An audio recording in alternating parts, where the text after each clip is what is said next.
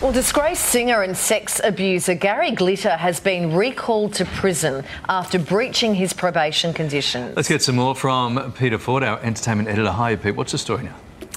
Well, the story is, as, as you say, Coley, he is back in prison, so you know that, that's the big finish. So what happened is that he was recalled back into prison. It was only a month ago that he got out of jail. He was on these sex crimes, one of which involved an underage child. He got 16 years in prison. He'd served eight, and they released him. And they said he's being released on all sorts of special conditions that he has to meet. Well, he didn't meet those conditions, so he's now he's back in prison. So the good news is that he is back in prison. He didn't get to do anything, and it would seem that was his intent.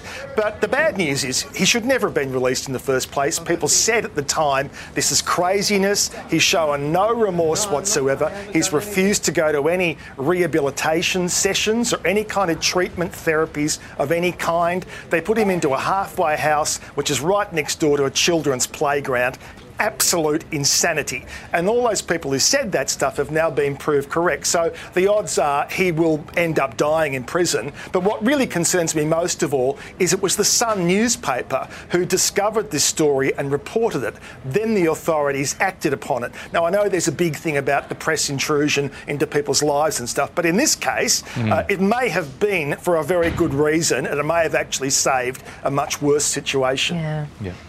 Absolutely. Let's move on. Talk show host Jimmy Kimmel uh, has had a surprise visit on air, Pete.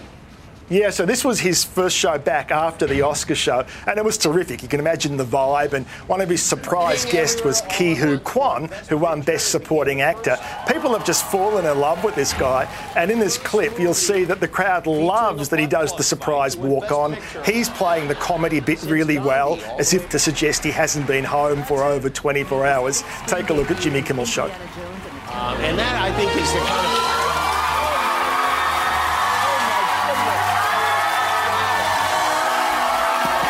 Are you doing here? I'm, I'm looking for my car. Wait, are you still up from the Oscars last night? Aren't you? No, I know. Aren't you tired? I will never go to sleep, Jimmy. I can't let, I can't let the best day of my life end. All right. What, what were you up to? What were you doing? Well, actually, also, I I was out all night with Cocaine Bears. Oh, okay, no, that's right.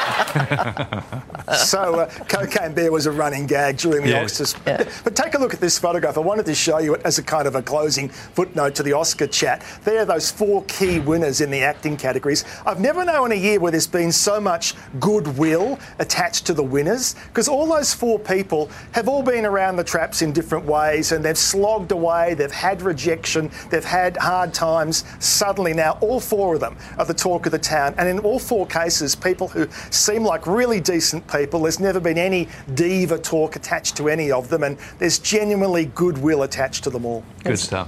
Beautiful photo. Mm. Uh, Pete, the Duchess of York, Sarah Ferguson, has told a hilarious story.